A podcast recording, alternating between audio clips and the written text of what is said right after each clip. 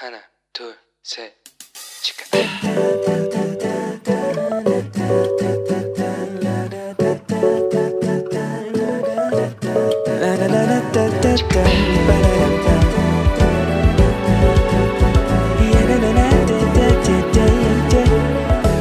Here we go.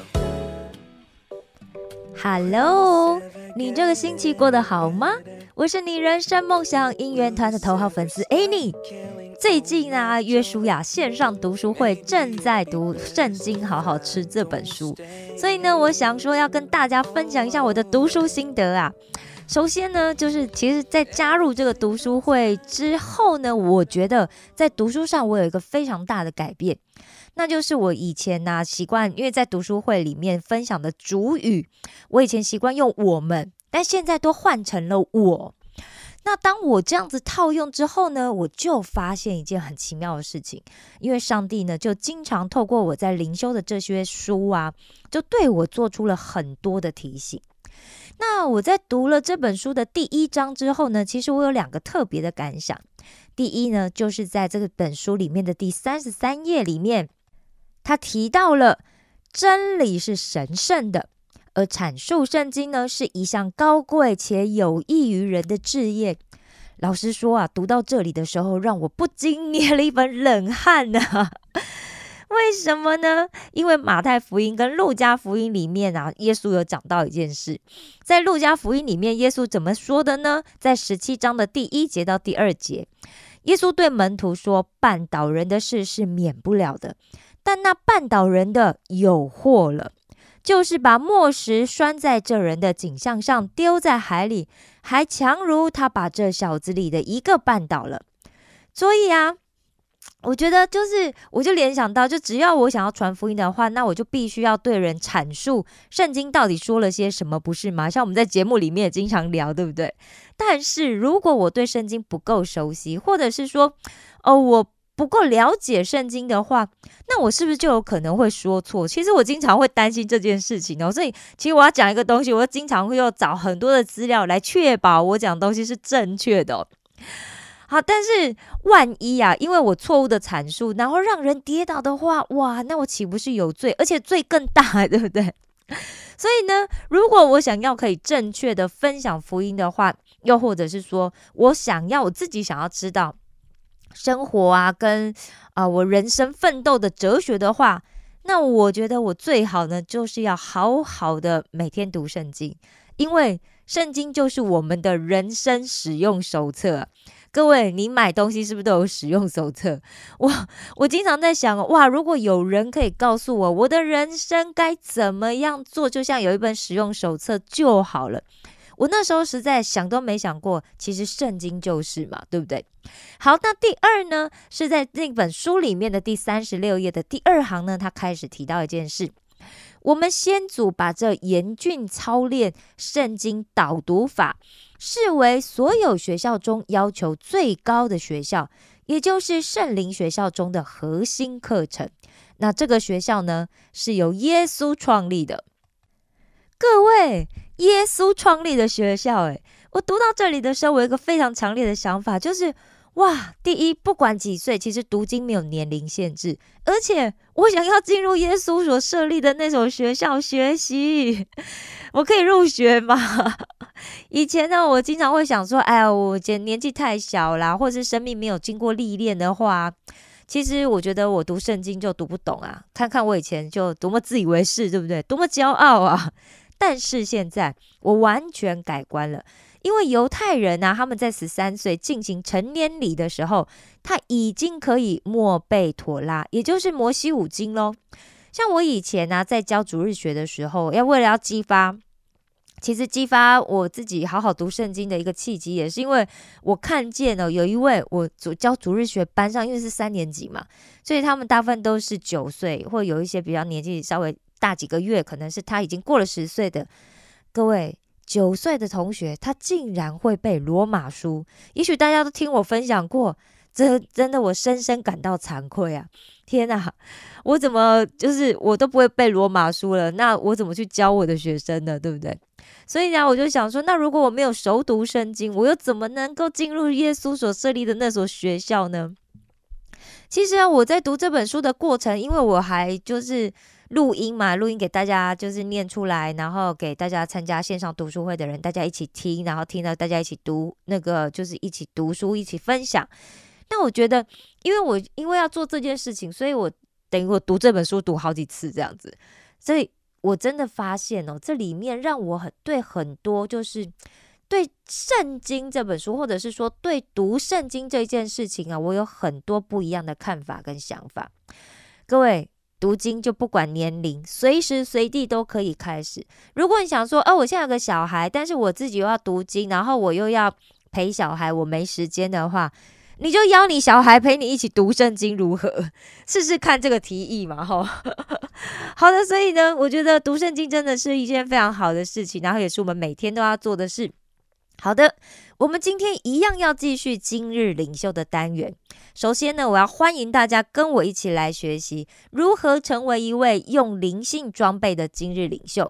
那这个单元呢，是由希望之书以及美国领导学界、管理界的传奇大师约翰威约翰麦斯威尔牧师所率领的 Acquit 装备施工戏剧圣经，还有我们哇 C C N 中文台共同制作播出。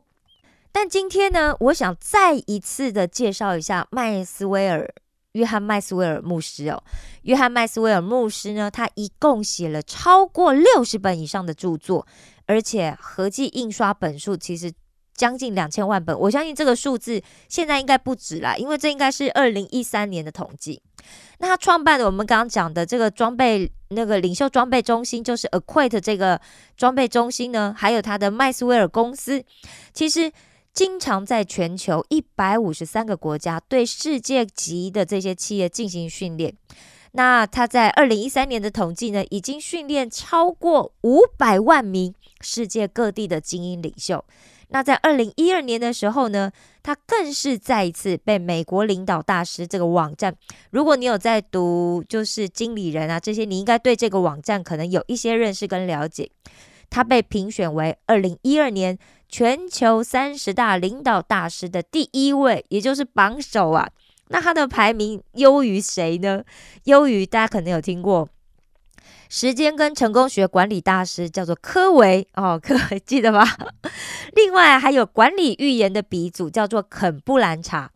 另外还有开创组织发展及卓越修炼学的华伦班尼斯，这些领导学的学者。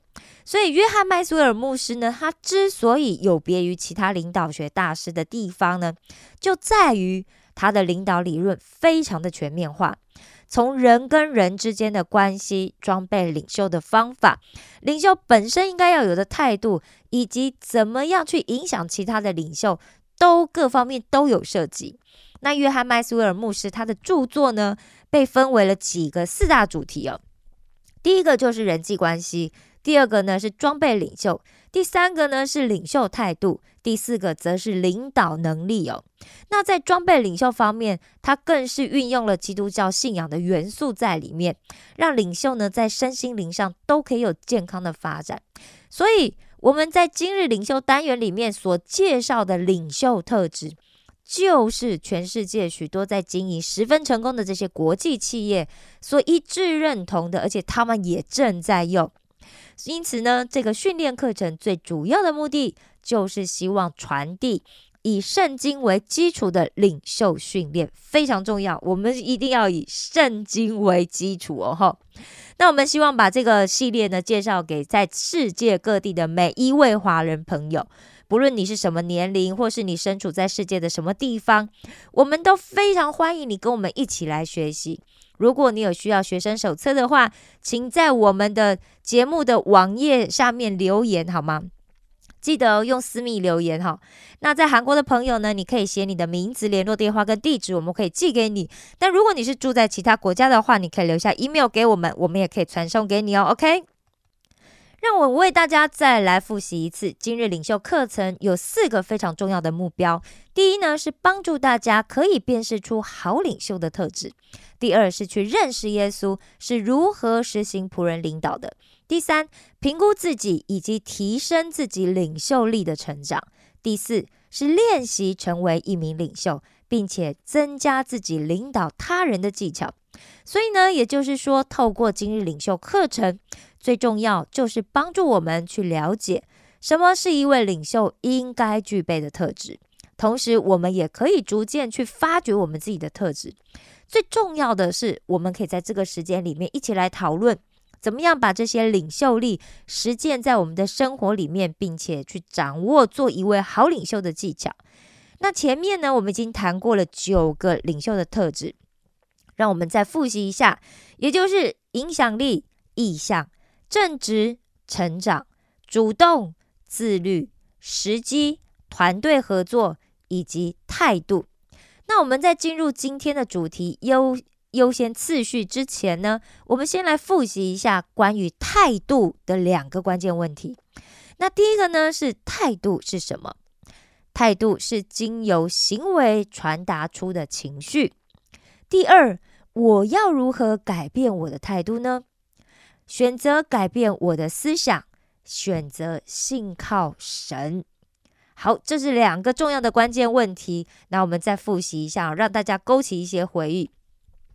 那今天我们要学习的呢，就是优先次序哦。我想，其实大家可以很容易就从字面上理解什么是优先次序吧，对不对？而且我相信，也许很多人都听过一位哲学系教授在课堂上利用玻璃瓶、大石头、小石子、细沙水来做的一个关于优先次序的实验。所以呢，今天我们不讲这个实验，大家有兴趣的话，你就去网络查一查，你应该就可以看到这个故事哦。也许他不是写大石头，他可能是用乒乓球，不过它就是一个同样的原理哦。那今天我想跟大家分享的是关于。世界卫生组织的免疫战略咨询专家们，他们跟针对针对我们的这个新冠疫情哦，这个疫苗优先使用路线图的测定，他们是怎么样去拟定这个计划的？大家都知道，就是新冠疫情，因为我们才刚结束，经过三年四个月的对抗之后，我们终于结束了，耶！好，现在很多的生活都恢复正常了，当然身边还是有一些朋友。还是陆续在获得这个，就是在在确诊啊，所以大家还是要小心。那一刚开始的时候，真的非常紧急，对不对？因为一开始的大概将近一年的时间，我们是没有疫苗可以用的，所以呢，每天死亡的人数都急速的在增加，然后全球各地呀，每天都在发出情况危急的警讯哦。但幸好后来终于疫苗研发出来了，然后也开始可以大量生产，然后可以就是让呃分发到。就是让世界各国可以买啊，然后可以去注射。那到二零二一年的十二月底呢，也就是在第一种新冠呃新冠疫苗被列入世界卫生组织紧急使用清单的大约十二个月后，全世界一共接种了这个疫苗超过九十亿剂哦，九十亿哦，好，也就是说，全世界呢有百分之四十八的人口。都接种了这个疫苗，第一系列的这个疫苗。那但是呢，全世界那个时候啦，那个时候全世界的各国啊，他们在疫苗的获取跟覆盖率方面，其实还有非常严重的不公平。因为大家听到了嘛，百分之四十八，哎，所以也就是说有百分之五十二呢，它还是没有没有疫苗的。那虽然各国的当时都有点。就是也不能说是禁止，呃，就是禁止旅行，禁止旅行没错，但是他还是有一些人在飞，对不对？非常少数，非常少数一些很特别的人他们在飞，也就是说疫苗它还是呃呃不是疫苗，病毒它还是有可能会传染到其他国家，就算你跨了一个海这样子，就算你跨了一个太平洋、大西洋都一样哈。所以呢，在这样子的一个状况之下。那呃，世界卫生组织就发现，有一些国家报告他们的疫苗接种覆盖率甚至低于五个 percent 哦，也就是全国几乎其实有打的人几乎就低于五个 percent 嘛，非常非常的少。那有一些国家报告里面，它的疫第一季的疫苗接种覆盖率则高于百分之八十哦。那这个差距在哪里呢？我想这差距应该最明显的地方，应该就是国家的贫富差距、国力的差别啊。那在很多国家，因为有数以百万计的人口，其实，在应该要接种这个第一次的疫苗接种的时候，其实他们被落下了。因此呢，这个世界卫生组织就出来主持主持公道啊，主持正义啊，他必须要呢要去加强全球协调一致的努力，来做让这个疫苗可以普及化，然后也而且最重要的是要有资金嘛，对不对？要不然有些比较贫穷的国家，其实它是买不起疫苗的，疫苗其实很贵哦。那也让所有的国家都可以实现，就是疫苗的公平分配跟接种，因为当时预估啊。在二零二二年，因为那时候是二零二一年的十二月嘛，在二零二二年的时候，应该有更多的疫苗可以就是被呃被被被提炼出来，好，这可以供应到更多的国家去，让更多的国家可以在二零二二年的年中去实现高疫苗接种覆盖率。但是呢，这个要实现高疫苗获取跟覆盖率。其实不仅仅取决于这个疫苗有没有生产出来，有可不可以供应的问题嘛？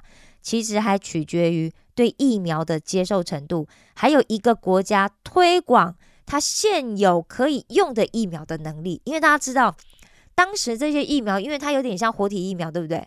所以它其实是有期限的，过了某一个期限之后，它就不能用了。好，那在各种必须要考量的这个因素之下呢？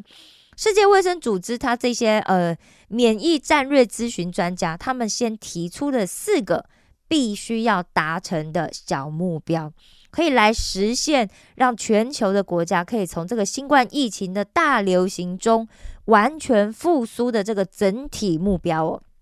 那这个四个呃疫疫苗接种的这个规划的四个小目标，分别就是第一，要尽量减少死亡。严就是严重疾病，也就是重症啊，重症患者还有整体疾病的负担。然后第二呢，要减少对卫生系统的影响。大家知道，当时因为这个疫情非常严重的时候，整个医院几乎就是它必须要封闭，可是它又不能封闭，对不对？因为每天有非常多的人要进去，但是又进不去。好，那但在里面的人又很危险，所以这其实是对卫生系统是一个非常大的一个困难哦。那第三呢，要全面恢复社会经济活动。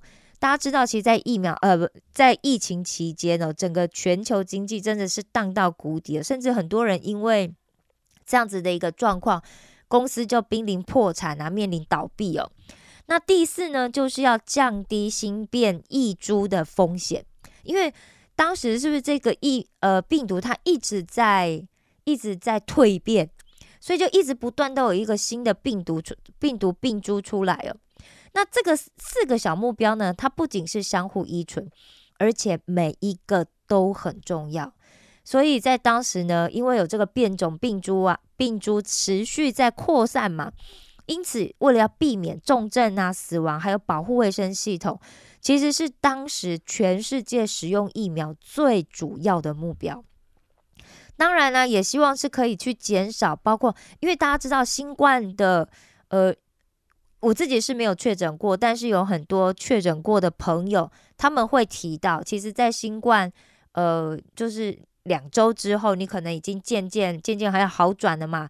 两周之后，但是你那个后遗症可能有些人持续到三个月，甚至有一些是更久哦。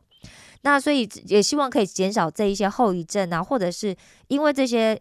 而因为这个病毒而引发其他疾病的这一些发病率哦，那另外呢还要去考虑，就是在恢复社会经济活动的状况下使用疫苗的问题，特别是要重点考虑要维持教育不间断，让小朋友啊都可以持续到学校去学习。大家有很多小朋友其实家里的环境并没有那么好，或者是国家的这个网络。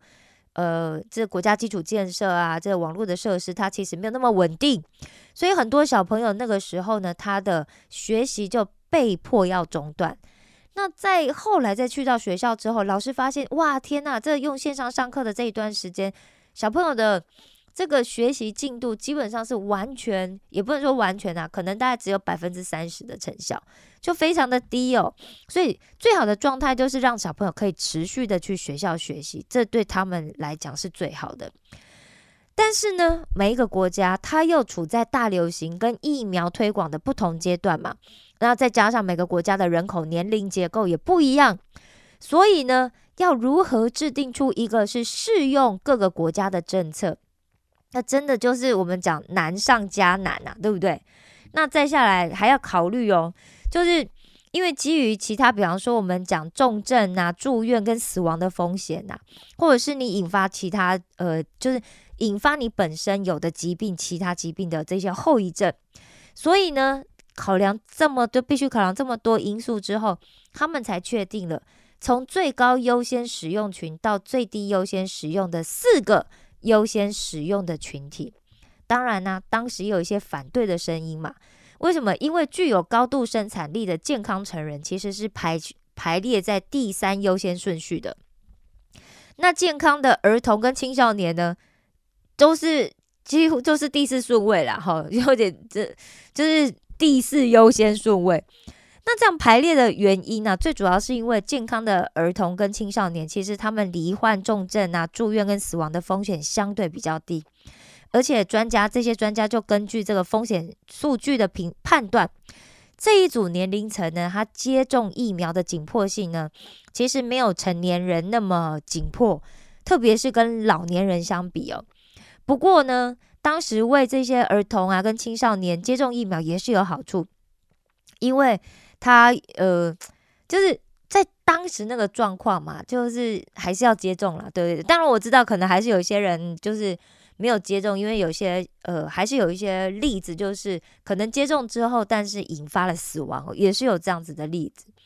但是呢，最好就希望说，大家都有接种，每一个人都是在一个呃有有抗体的状态之下呢，可以最大的限度去减少，就是对学校教育活动的干扰，然后让每个小朋友或者是青少年，他们可以正常的去上学哦。所以呢，像我自己哦，我我自己当时是接种三剂嘛，我们也在节目里面一直鼓励大家去接种啊。为什么？因为其实像我，我的周围其实我我平常很少出门，特别是在新冠期间哦，就更更少出门。然后，但是如果我出门，我可能会接到接触到长者，然后也可能会接触到小孩。那万一我确诊的话，我确诊，我我。就是正正值壮年，对不对？所以，我可能我可能恢复会比较快，但是年纪大的人跟小朋友，他们可能就没有这样子的一个抵抗力。所以，如果因为我危及到他们的生命，我会觉得哇，那怎么行呢？对不对？我会非常不安啊。所以，那是我积极去接种目那个疫苗的最主要的原因呢。那让我们再回到今天的关键问题上面，请大家一起翻开学生手册的第三十七页，好吗？大家看见哦，在优先次序下面有一个句子，对不对？让我们把这个空白栏给填上哦。好，准备好了吗？优先次序是最重要的事情。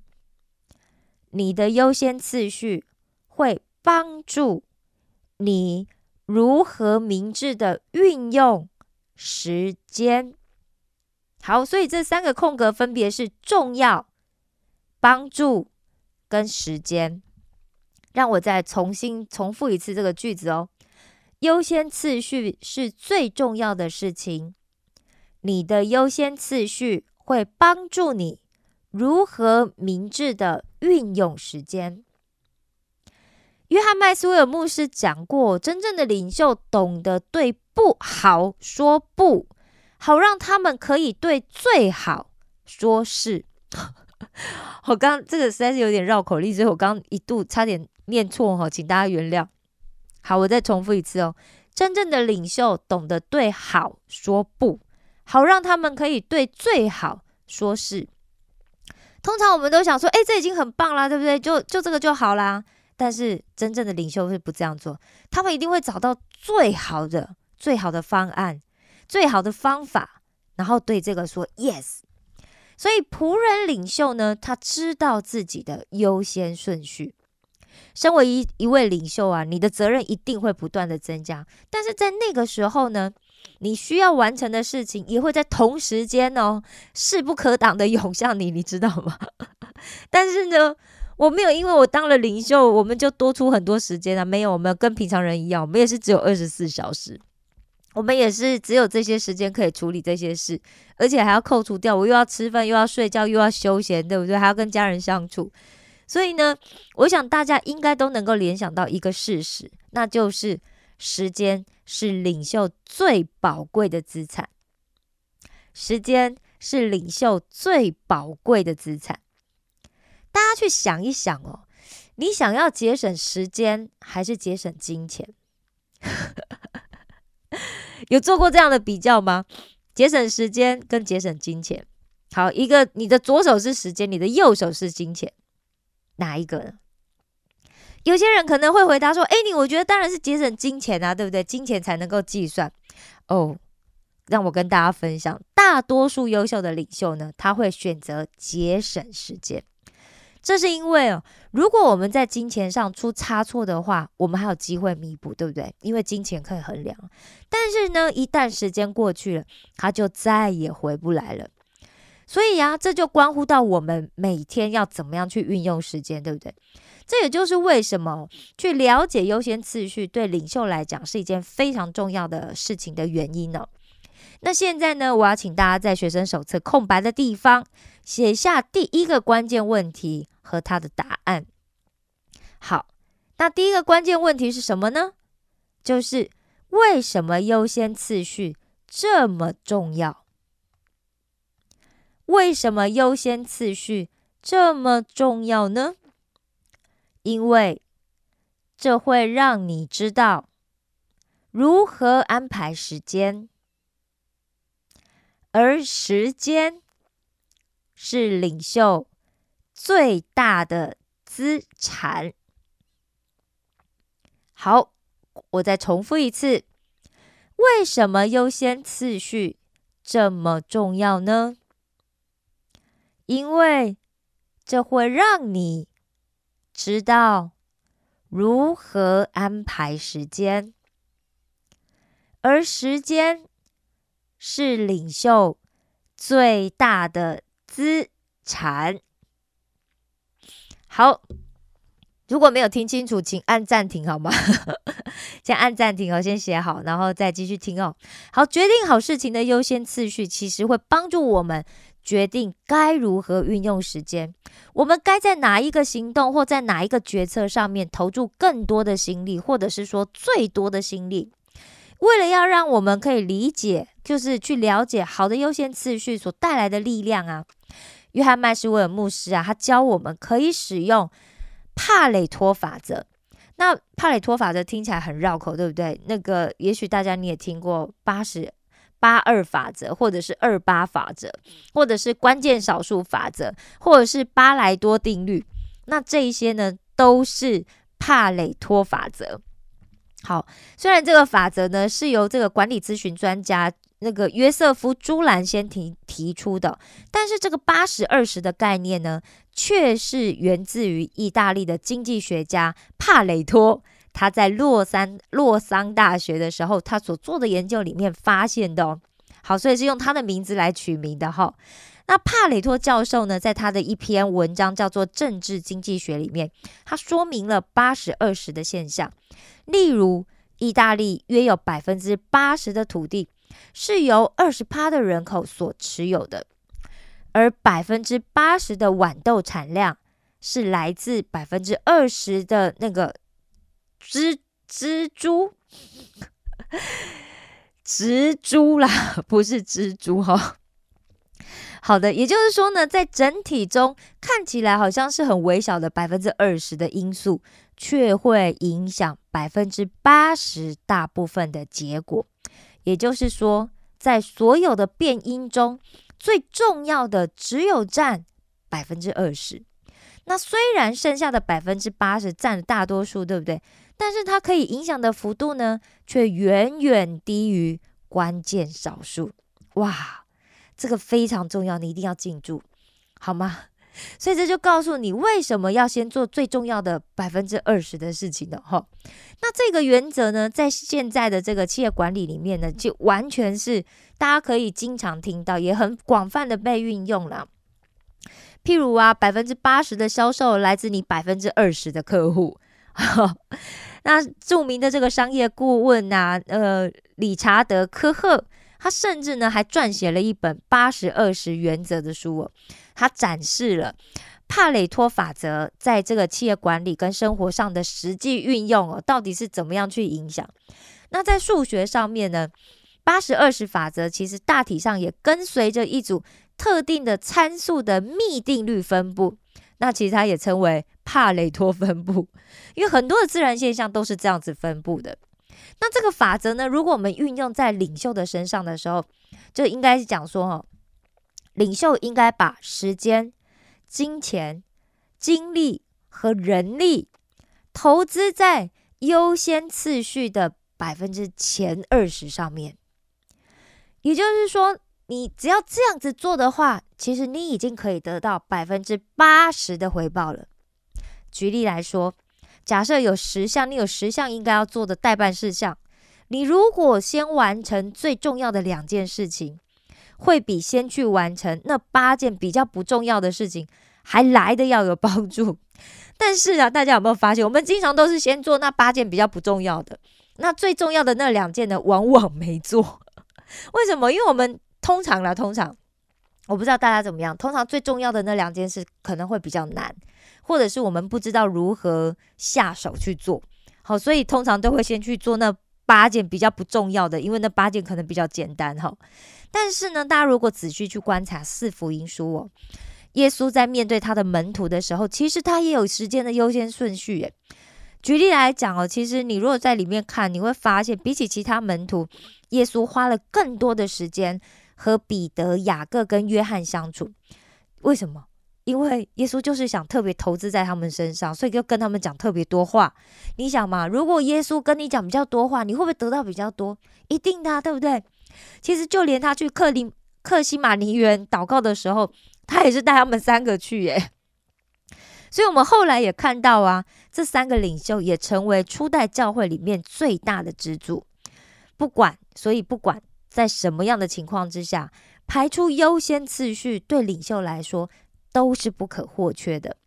那我们在进行规划之前呢，我们当然要先来看看我们目前我们的一天到底都是怎么样在运用的呢？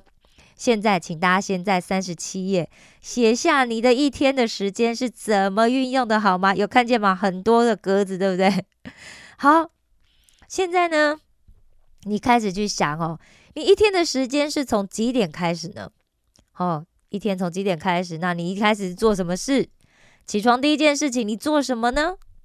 然后，好，第二件事情，然后你会做什么呢？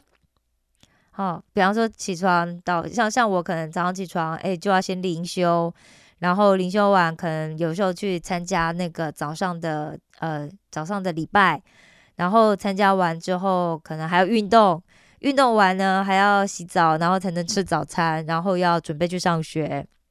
好，那可能你看你的每一天呢，你会怎么样去做？你到底会做哪些事呢？你是怎么样去运用你的一天呢？然后你又把你的时间分配给哪些人？分配给哪些事？好，这很重要，叫大家越详细的写下来越好，因为你写的这些内容呢，等一下呢，我们要好好的来哎来来来探讨一下。所以如果学生手册你觉得不够写哦，因为我每天行程不一样。好，那你也可以拿一张白纸来写，好吗？那所以呢，在这边我想给大家一首诗歌，然后让你边听，然后你可以边写，好吗？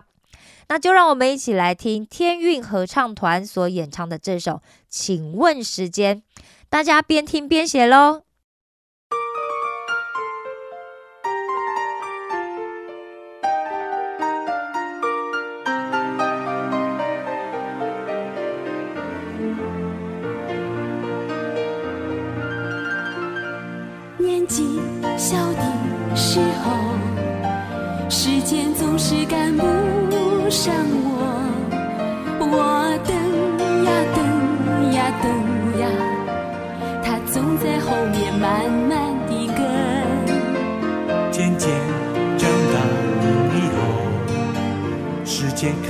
对我认真，我拼呀拼呀拼呀，我们俩又是输赢不分。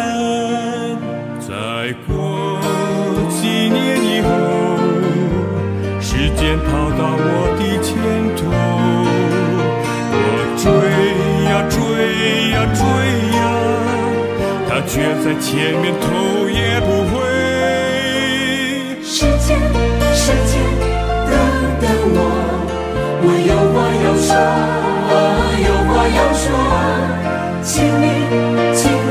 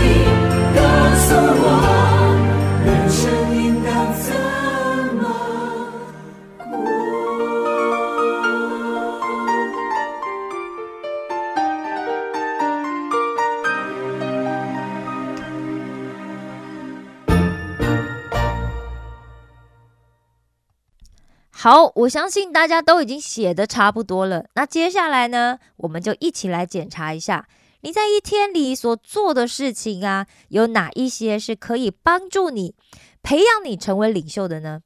也就是说，到底有哪一些事是你最重要的百分之二十呢？好，这想一想哈，也许你是想说，哇，这好难哦，我要怎么去挑选哦？跟大家分享哦，在德国有一位非常著名的当代儿童文学还有舞台剧的作家，他名字叫做克里斯多夫海因哦。他写了一本书哦，中文书名叫做《和孩子聊聊生命中最重要的事》，但我想应该德文书名可能就是生命中最重要的事。那书里面呢提到了二十件人生中最重要的事情到底是什么？那从这些事里面呢，我们可以学习到如何去寻找生活的温暖跟乐趣。点燃对生活的热情跟希望。那这二十件事到底是什么呢？包括了哪一些呢？第一是朋友，你永远会需要一个朋友。第二是妈妈，长大后不要忘记妈妈的好。第三，猫咪，宠物永远拥有神奇的治愈力。第四是美食，美味总是跟美好的时光相伴。第五是兄弟姐妹。因为他们是比朋友更亲密的人。第六，音乐，音乐给人愉悦，还有一种安慰，还有一种力量，对不对？好，第七呢是床，只要在上面放上你需要的东西，它就是乐园。第八呢是长者，我们都需要一位有智慧而且乐于倾听我们这样子的一个特殊的朋友。第九是故事。因为这是了解自己、了解别人的通路。第十是柔软的东西，因为它可以让你抱一下，烦恼就消除。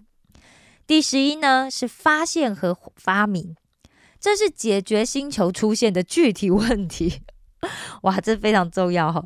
第十二呢是一个房间，因为有一个私密的地方呢，它就是你的能量补充站。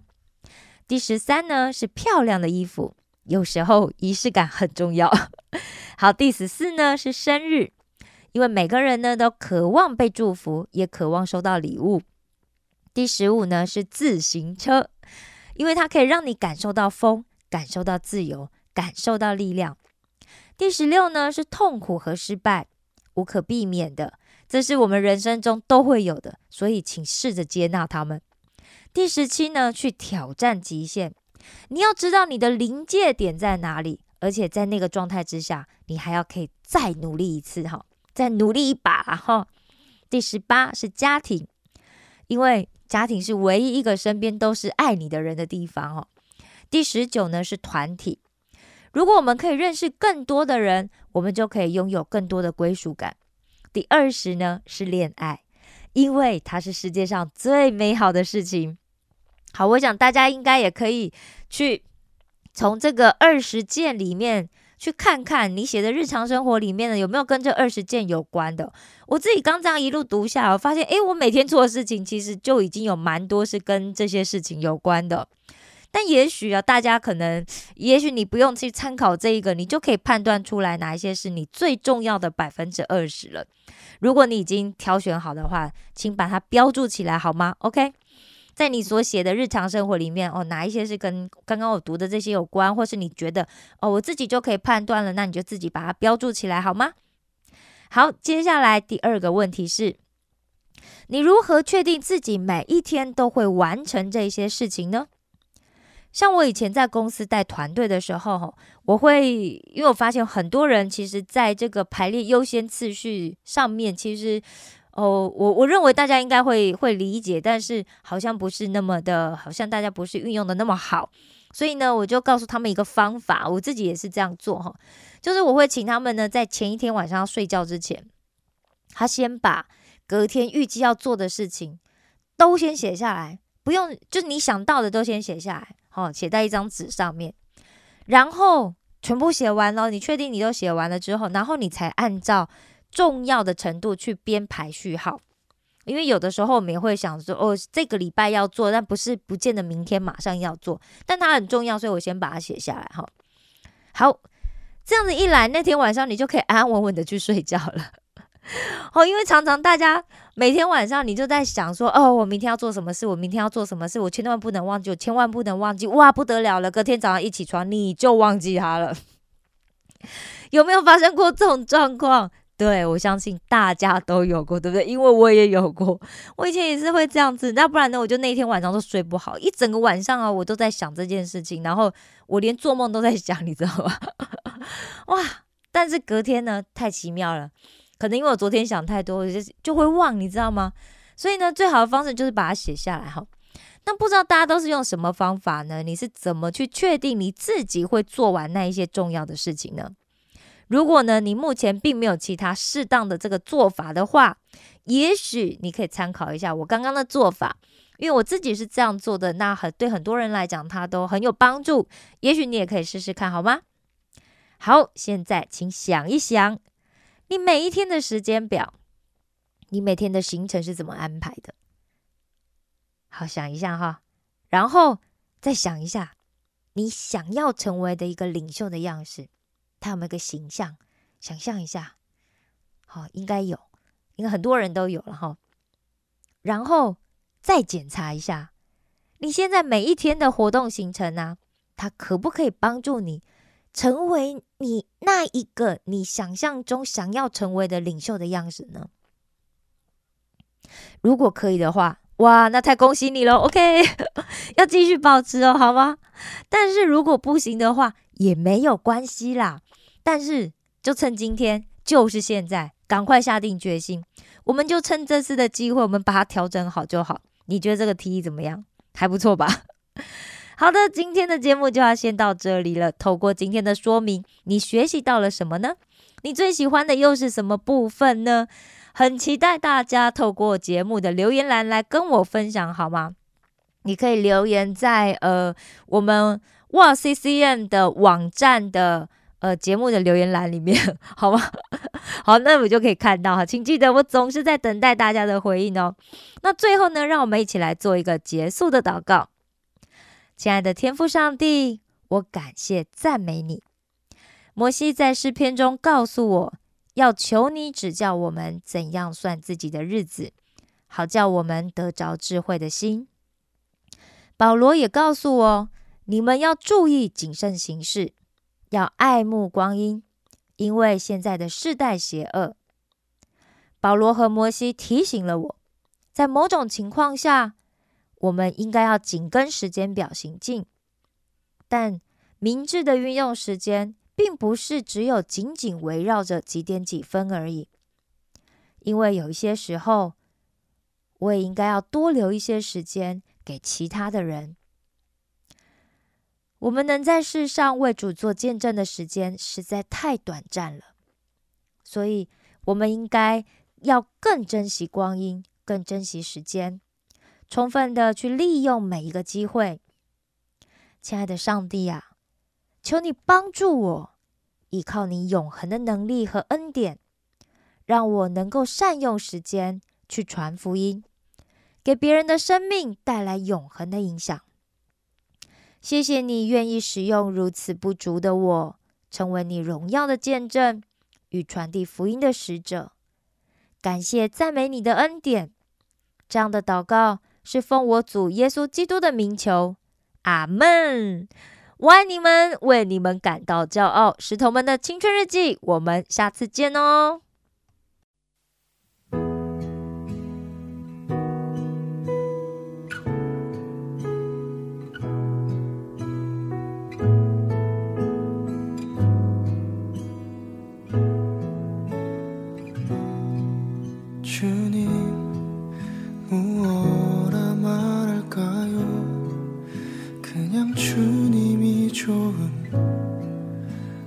작은 저예요.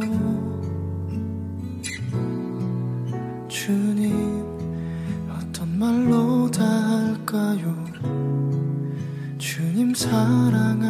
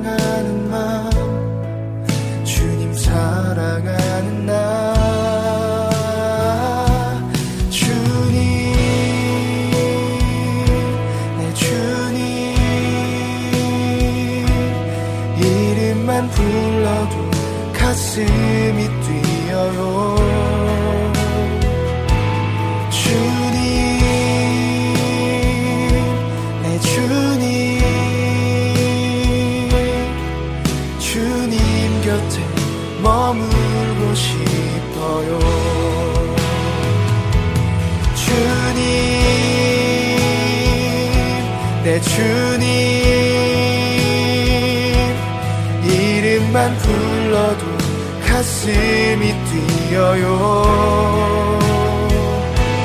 주님 내 주님. 주님 곁에 머물고 싶어